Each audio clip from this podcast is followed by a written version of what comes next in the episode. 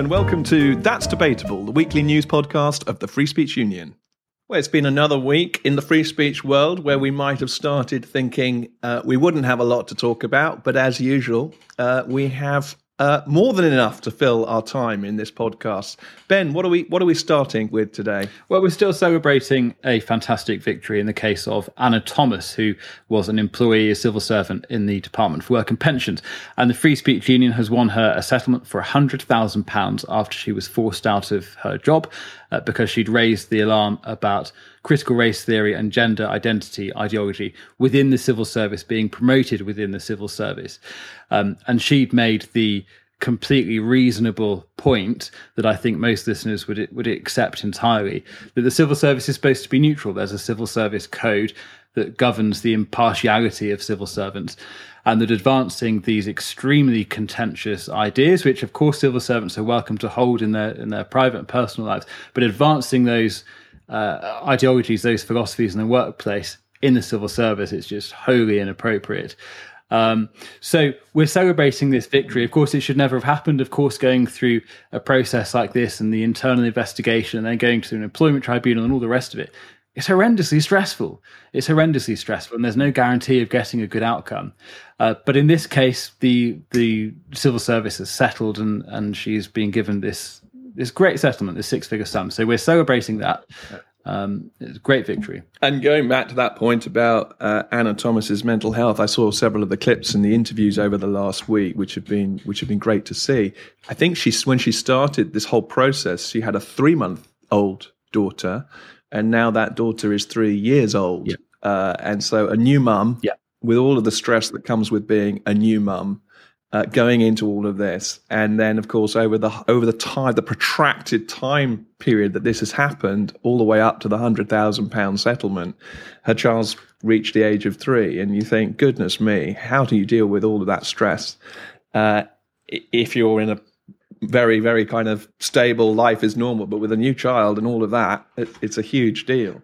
And another thing that strikes me, Ben, on that is how short-sighted, how far-sighted and short-sighted she was, because she saw this and was commenting on this back in 2020, which was at the very height of the BLM protests. It was the height of everyone reacting to that, and as we now would probably say, overreacting.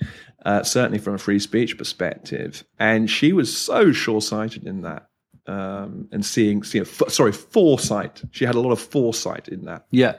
Interestingly, I was working at Oxford University for one of the colleges at this time in the aftermath of the murder of George Floyd, and also had a very young child. So I'm about Anna Thomas's age.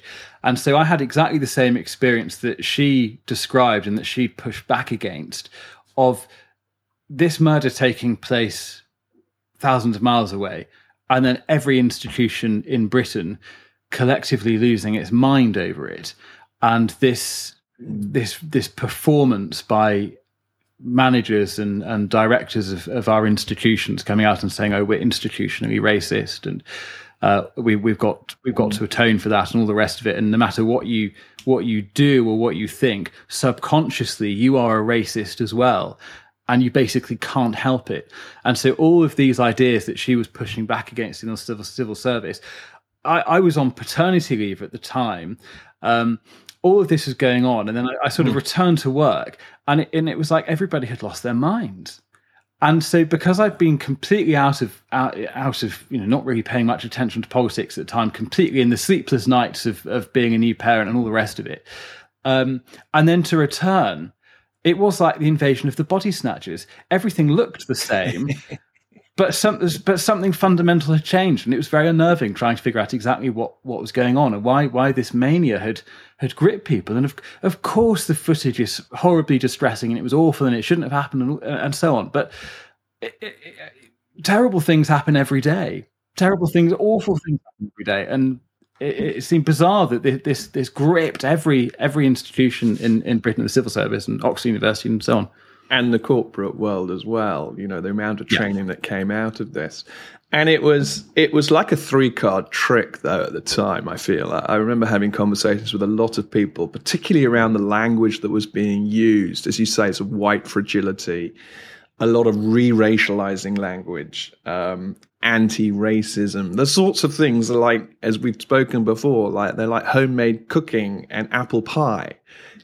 We're all against racism. We're all for justice. And these things are axiomatic to the way we think and operate in our society. And what was happening, of course, was that it was a Trojan horse. I'm mixing my metaphors here. A three-card trick with a Trojan horse. Who knew that could happen? But I feel like that all those words were sneaked in. But the concepts underlying them, when you actually interrogate them, test them, kick them around a bit, are the direct opposite, of course, of sort of the Martin Luther King 1960s view of what it meant to pursue racial rights, and that took a long time then for people to wake up to. As you said, it was like a sudden spike of madness, and then slowly people's wits came back. But Anna, of course, was one of these casualties of war, really, from that spike time. Lots of her experience will resonate with a lot of people, and it's worth just describing some of what she had objected to. And so in the aftermath of the George Floyd murder in summer 2020, the Department of Work and Pensions was pushing out material saying that the department had to be an anti-racism hub and asking white employees to assume that they were racist. And quoting from the lengthy anti-racist reading lists that were being feverishly circulated at that time. We've spoken before about, I think we talked about life in East Germany and behind the Iron Curtain, about the profound difficulty of not being true to yourself and the harm that does to you. But on the flip side of that, the profound courage that is required to push back, even in small ways, where you feel that everybody has a preference for a certain philosophical view. And so to be in the civil service or a woke corporation or whatever at this time, and to gently push back, even a little bit, against this tidal wave of this American critical race theory, gender identity theory, and so on. It just takes a huge amount of courage. Yeah. And as we've described, the impact from having done that has been 3 years of this battle. And even before it got to become a legal process, she was under investigation. The extraordinary thing I thought reading this was that she had raised these concerns internally, which is a very courageous thing to do in that climate. And the left hand in the civil service didn't know what the right hand was doing. And so one part of the civil service reacted to her concerns by saying, oh, yes, actually, you've got a point. We do need to be impartial. These are really contentious ideas. The civil service shouldn't be pushing these on civil servants. And then the other hand sacks her for having raised these concerns. Well, exactly. It was astonishing. Wasn't there an internal memo that said, yeah, we think Anna's right, as you say.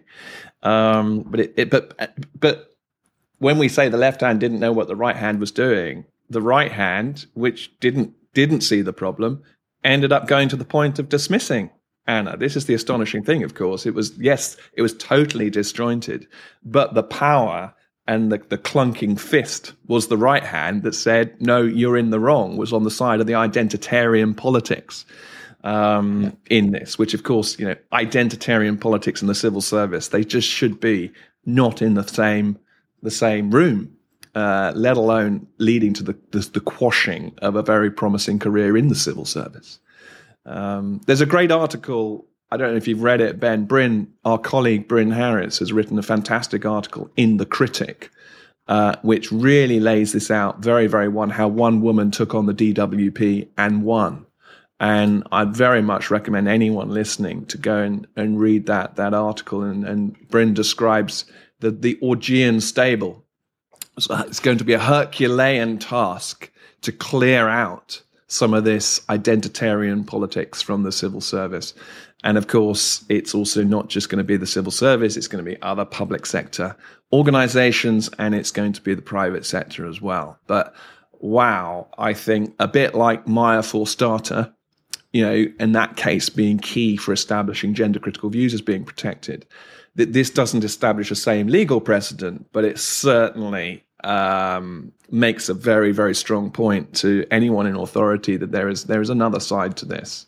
As we say, the civil service didn't actually admit that they'd done anything wrong, so that's why it's very different to Maya Forstater, and that's very important to say. However, when £100,000 is being paid in a settlement, then I think at least it makes people think and wake up as to how they're taking on board identitarian politics or their ilk in their organisations. So it's a fantastic win. One of the in the aftermath of this, there are a couple of things that the FSU is campaigning for, because in our view, this isn't just a sort of one-off episode, quite clearly, and we have the data to demonstrate this. This is an endemic problem in the civil service and elsewhere, but particularly in the context of the civil service, we think that there needs to be a much broader conception of what politics is and what is politically controversial. So, for instance, the Civil Service Code, we've said, should be amended to trigger impartiality requirements beyond the confines of party politics. So it doesn't have to just be a Labour versus Conservative versus Liberal Democrat issue. Anything that is politically contentious, like view about transgender issue or your approach to critical race theory, whether you accept it or whether you reject it, that all of these issues that are such hot button topics should trigger the impartiality obligations that civil servants have. And one of the points that our colleague Bryn has made in this article is that for civil servants deciding what is political and what is not, the test is not, do I and people I follow on Twitter agree with this? There has to be a more fundamental reconception of what politics is and when civil servants need to be politically impartial. Mm. When there's been a complete failure of that in Anna's case, clearly even the civil service agreed with her. Well, that reminds me, Ben, of what we were discussing in our last podcast with Dr. Thomas Prosser about low liberalism. That idea that he coined, that concept that he coined, talks about the limits of politics, and one of the problems being that we don't, or organizations or people in power don't recognize the limits of politics. Politics seeps out into everything. As you say, it becomes this Twitter reality where if I'm agreed with on Twitter, then that's it's no longer political because everyone on Twitter agrees with me. But it is political. It is a view, and it seems like people are now expected in the workplace to hold these beliefs, and politics has been allowed to seep out further than it ever should have. So I like that was a nice link, I felt, back to some of what we were talking about last week. For our next topic, Ben, I thought it would be good to talk about some of what underlies, we talked about Anna Thomas's case and some of these people in the workplace who are clearly holding everyone else to account. A lot of the time, they're the younger people in the office. They're the younger people, the new graduates who are trying to change the culture in the office and bring in some of this identitarian politics. And we've talked about them coming from the graduate class and going into the civil service or wherever it might be. But there's a sort of undercurrent here of quite an authoritative youth culture.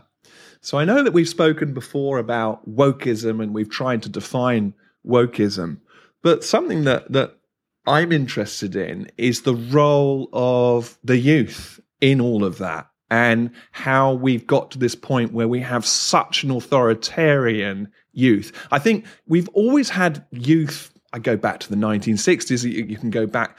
I was thinking you can go back to the Spanish Civil War, really, when people like a young George Orwell gets it in his head to go off and fight for the Republicans in the Spanish Civil War in the 1930s. And you think, yeah, wow, that is, you know, the principledness of the youth, the natural tendency of the youth to be on the left, as we always say, as the old saying goes. But there seems to be something a little different in terms of the authoritarianism of the youth. I don't know what you feel about this whole area, Ben.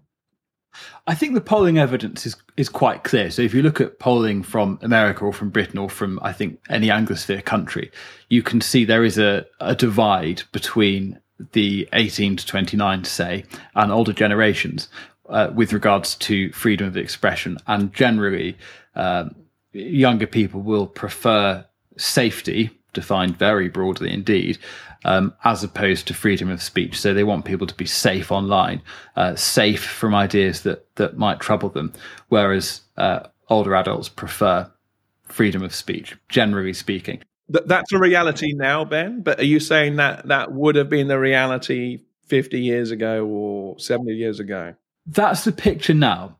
Yeah. I think what's happened, we've spoken before about this great homogenization, and I think what's happened is that there were youth subcultures from, go all the way back to teddy boys or punks or goths or rockers or whatever, and they gave some cohesive identity to teenagers. There were lots of different tribes you could sign up to join. Now, I mean, I'm a bit wary of talking about this, Tom, because at the age of almost 32, the oldest people I socialise with are in their very late 20s. So I don't know what it is to be a 17-year-old in 2023, and I can't pretend that I do. Stick with me, man. I'll teach you youth culture. So I think there's been this homogenisation. Those kind of individual, tribes you can sign up to as a teenager seem to have been replaced by a flat, homogenized online culture. Within that, you can find your little niche. You can find your Discord server about the video game you play or whatever. But the broader youth culture seems to be very flat, very homogenized, as has been explored at great length by lots of different scholars now, that there is this sort of culture of safetyism that I think the academic literature has established quite convincingly. And that has created authoritarianism to a much greater degree. I don't want to overgeneralize, because as we see from the McTaggart programme, where we're funding young people at universities to promote freedom of speech, this isn't the universal impulse among 18 to 20 or 21-year-olds. But quite clearly, there has been a cultural change with respect to free speech over the generations.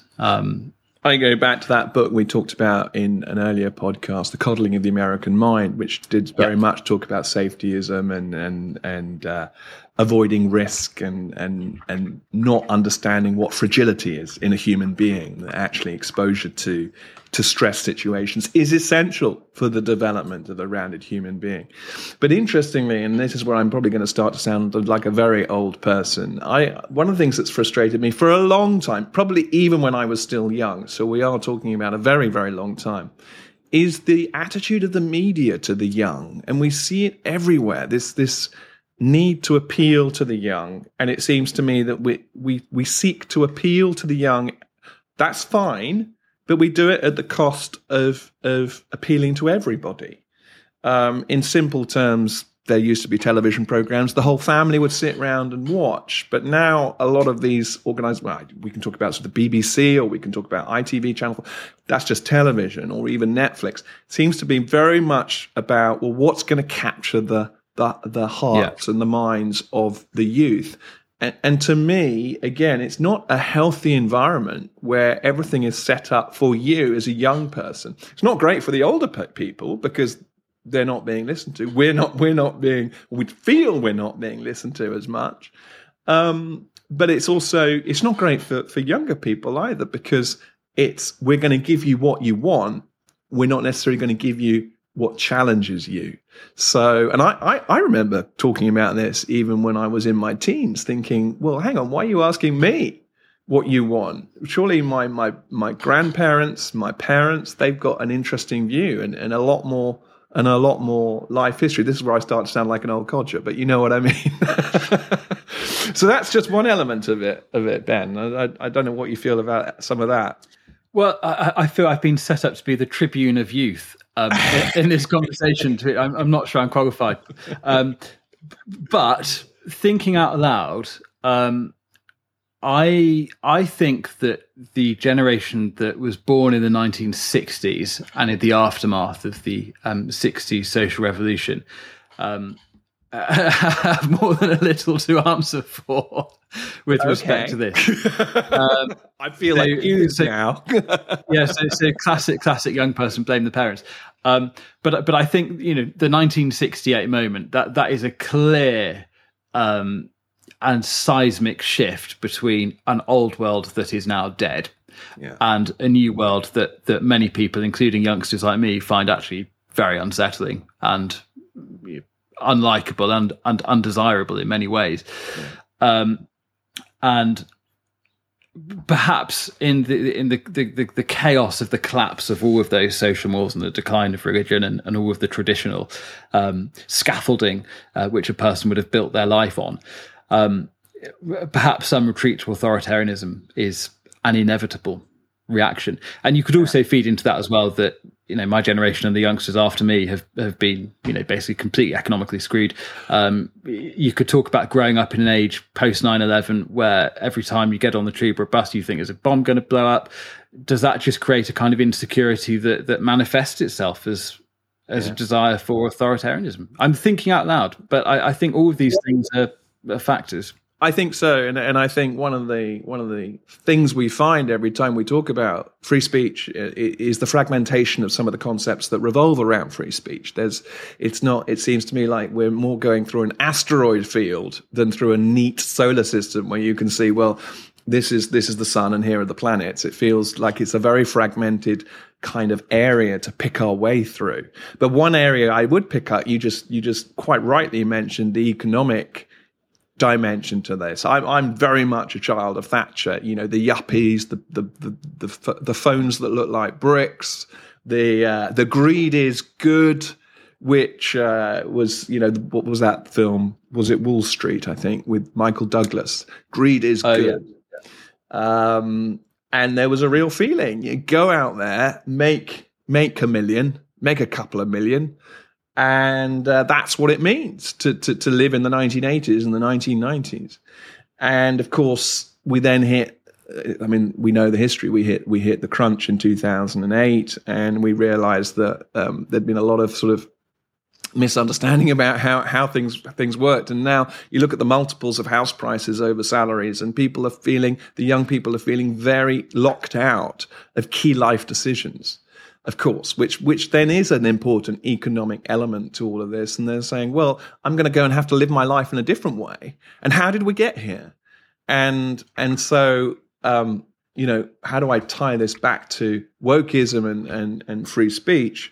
Well, I think what this shows is that if you're not given a purpose, or you don't feel that you can really forge a path for yourself in your parents' footsteps or in your grandparents' footsteps, then you're at risk of being captured. And that's perhaps some of what's happened as well, I think. I think it also, all of these things are extending childhood and deferring adulthood. That's the other thing that's the net result of all of these trends.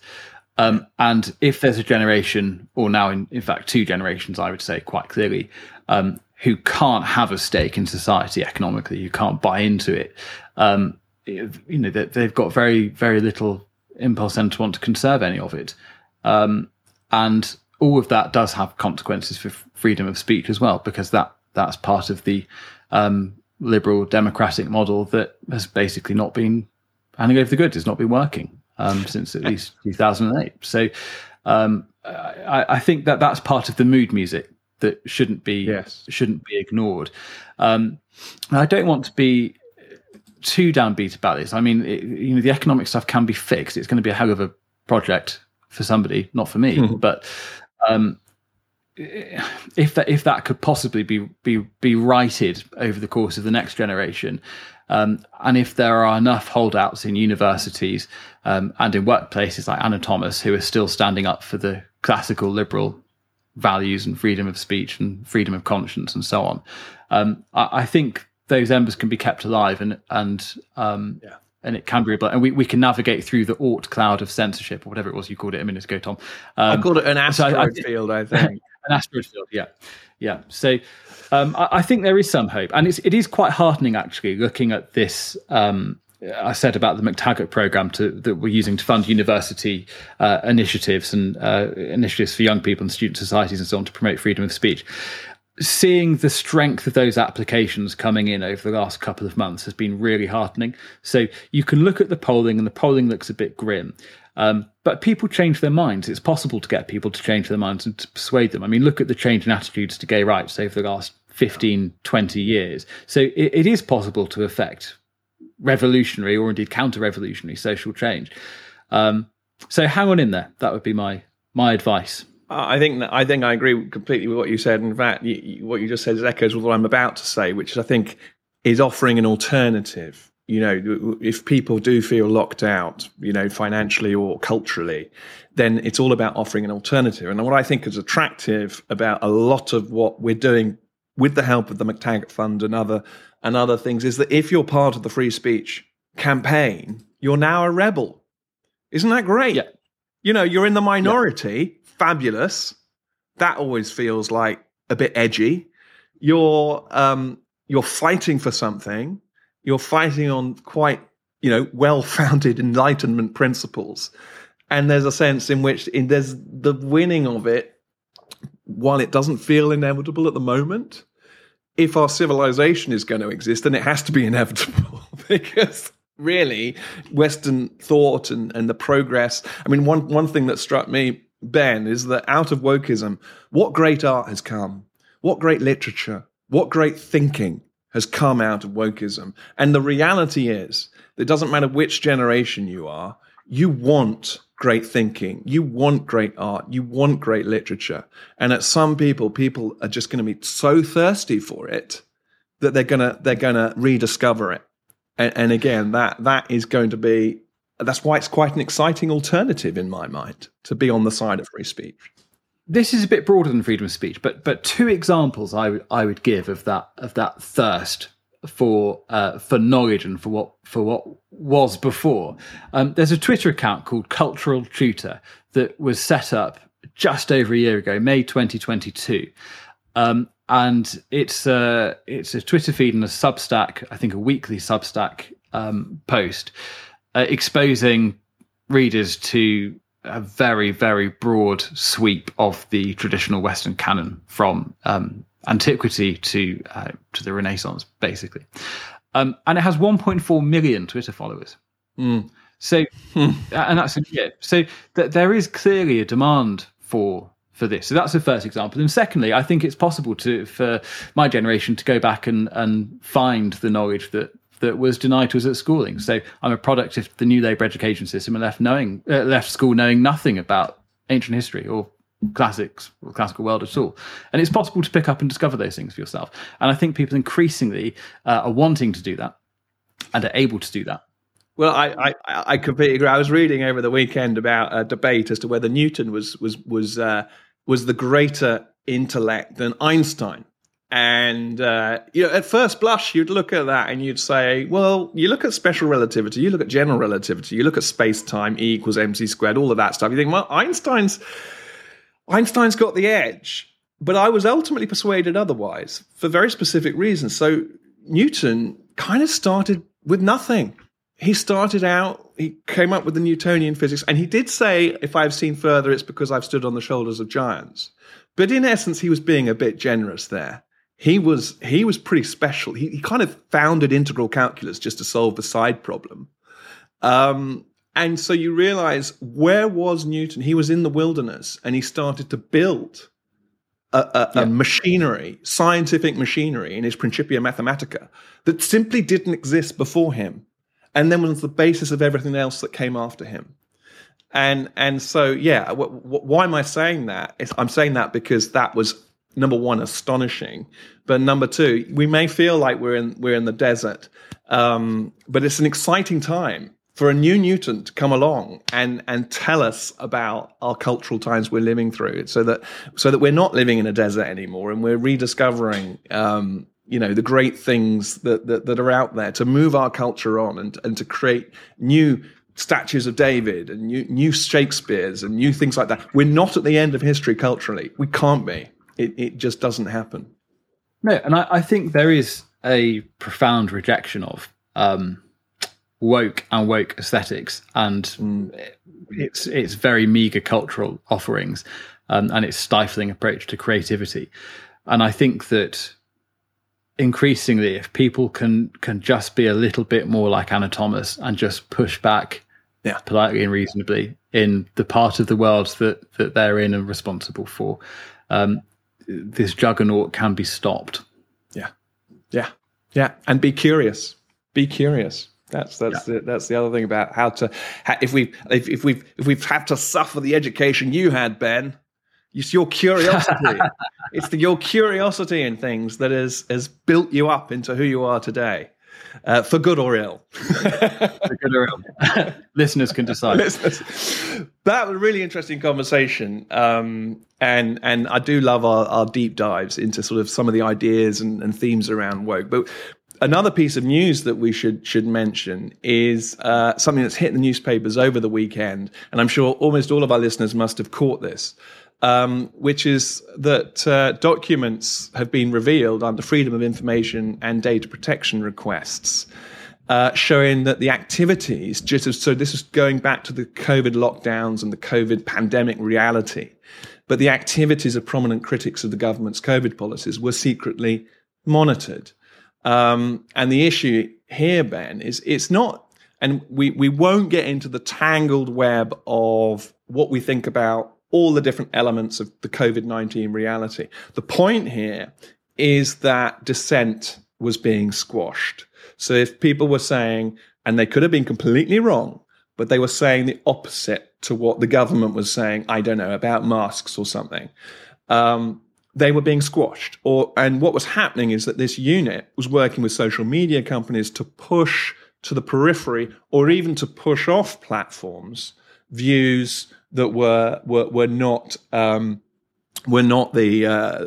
accepted view of the government, and it's really quite scary when you look at this, because it feels like a wartime kind of tactic, or even a tactic that we would do in order to battle misinformation with Russia or with a hostile foreign state.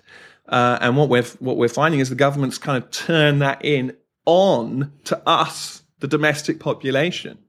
So that's the terror, really, of what's been discovered through these revelations over the weekend. I don't know what you feel about it, Ben. Well, there's been this drip of revelations about this sort of activity that went on during the pandemic. What concerns me most of all, setting aside the particulars of this report in the Telegraph, that in the information environment that we all live in every day, that a malign government in Britain in the future, or in any other Western democracy for that matter, would have an unprecedented, unparalleled ability to shape, restrict, stifle national debate in a way that the analog 20th century dictatorships of the 20th century could only have dreamt of. And I'm not sure, my brain isn't big enough to answer the question of how we avoid that danger. But I think that these revelations seemed likely to keep coming, and I think the trouble with these sorts of emergency, quasi wartime measures that governments use, they're very tempting and they become addicted to them. And that's not a comment on the character of particular ministers or prime ministers. It's just the nature of the beast that governments don't really get smaller, they get bigger and bigger and bigger and bigger, and the state is expected to do more and more and more and more. And temporary measures like, for instance, changing the clocks, which was something brought in the First World War and explicitly passed with the proviso that it would be temporary and that practice would end as soon as the war stopped. Obviously, we're still doing that, or income tax. I knew you would mention income tax. I'm still waiting for that to be banned. So, although I think I'm right. I think it. I have to check, but I think it was scrapped and then brought back again. You're right. But whatever. Yeah. Either way, it demonstrates the point I'm making, that once governments get these powers, they don't relinquish them. Yeah. And once governments know they can do these things, it's very tempting. If you think of the perspective of being a government minister and you have this immensely powerful tool at your disposal, surely the temptation is you can use it to address something you think is deeply harmful.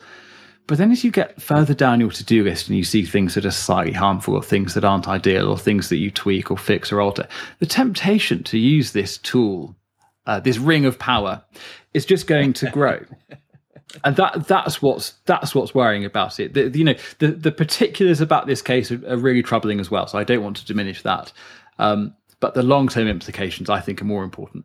No, I agree with that. I think, as you say, once they've got this power, once they've tasted this power, and it shows the importance of an opposition. And again, not wanting to get political because we're not, but if it had been a Labour government, we needed an opposition on the Tory benches. If it was a Conservative government, we needed an opposition on the Labour government. Most opposition actually came from the Tory benches. Again, we can talk about the timing of it. Maybe early on in the pandemic, it made sense for everyone to say, look, this is a real health emergency, so we've all got to agree on something. And there is merit in that. But you need an opposing voice, and you need to allow that opposing voice to speak. And that is what's so scary about this. And I think the sort of glimmers of hope in all of this are that organizations have been set up to look into, and things have been written down to look into what happened at the time that emergency legislation was brought in at the beginning of the COVID-19 reality, and to take a more dispassionate view and say, this went wrong. And this is what we need to do differently. But I do worry about the template that's been established. And also I slightly worry that these glimmers of hope remain niche, and they remain relatively small, and they're not yet hitting the mainstream. Maybe that's a question of time for the mainstream to pick up and say, you know what? We did need more voices dissenting. We do need to rediscover what dissent is, and realize that there's a distinction between harmful disinformation, which we all get, and dissent, and that's a reasonable, a very reasonable distinction, and we've got to be quite crystal clear on it. So ultimately, maybe some good will come out of all of this, that we'll think back to first principles again, as to what good free speech means in our society. I think if you're doing something as profound as shutting down all economic and social life through a lockdown, at the bare minimum, you need a red team and a blue team. Yeah. You really do. You really do. Well, there's a great article in Spiked by Tom Slater about this sort of disinformation being redefined. It used to be false information, which is intended to mislead, and now it's come to mean inconvenient facts or a differing opinion, or even a euphemism for demonizing and silencing dissent. So well worth the read. You may not agree with what he says, and maybe he makes his point too strongly. But I think there's much to think about in what he brings up there. And there's much to think about in what's come out over the weekend with the Telegraph. And hopefully we can have cooler heads now that we're through the other end, cooler heads, and really think about the free speech ramifications and what breaks and checks and balances we can put into our system to make it better next time. Before we go, we want to talk about some of the resources that the Free Speech Union has to assist people in cases like Anna Thomas's, or whatever type of workplace you're in. We have a case team that I'm on that's very busy helping people. We have a legal team, likewise. But we also have a lot of people who contact us looking for informal advice or suggestions, or just to get a second opinion about a situation they're in. And for that purpose, we have a huge number of resources on our website, including information about how to make a freedom of information request or a subject access request, and guides navigating some of these social justice codes that have been enforced in workplaces. So what to do if you're asked to declare your pronouns, or how to get a non-crime hate incident removed from your police record. So we have a huge number of resources that we are building up.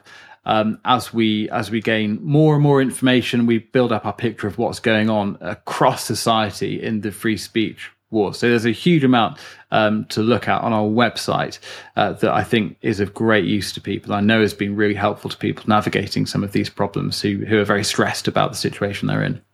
And it's always nice, Ben, being able, when someone, we get a lot of people write in to help at freespeechunion.org, and they say, I've been asked to put my pronouns at the bottom of my signature, or I'm going on to unconscious bias training, or I've got an NCA, a non-crime hate incident. I think I've got a non-crime hate incident, and we can point people straight off the bat to these documents. And what I like about them is they bring out the nuance. So unsurprisingly, things aren't always quite as black and white, and it always depends on the context. But the briefings, the FAQs, the frequently asked questions bring out the nuance quite well. And there's also a really good classroom resource that came from a teacher in 2020 on teaching how to teach racism and inequality in sixth. I think it's the sixth form context.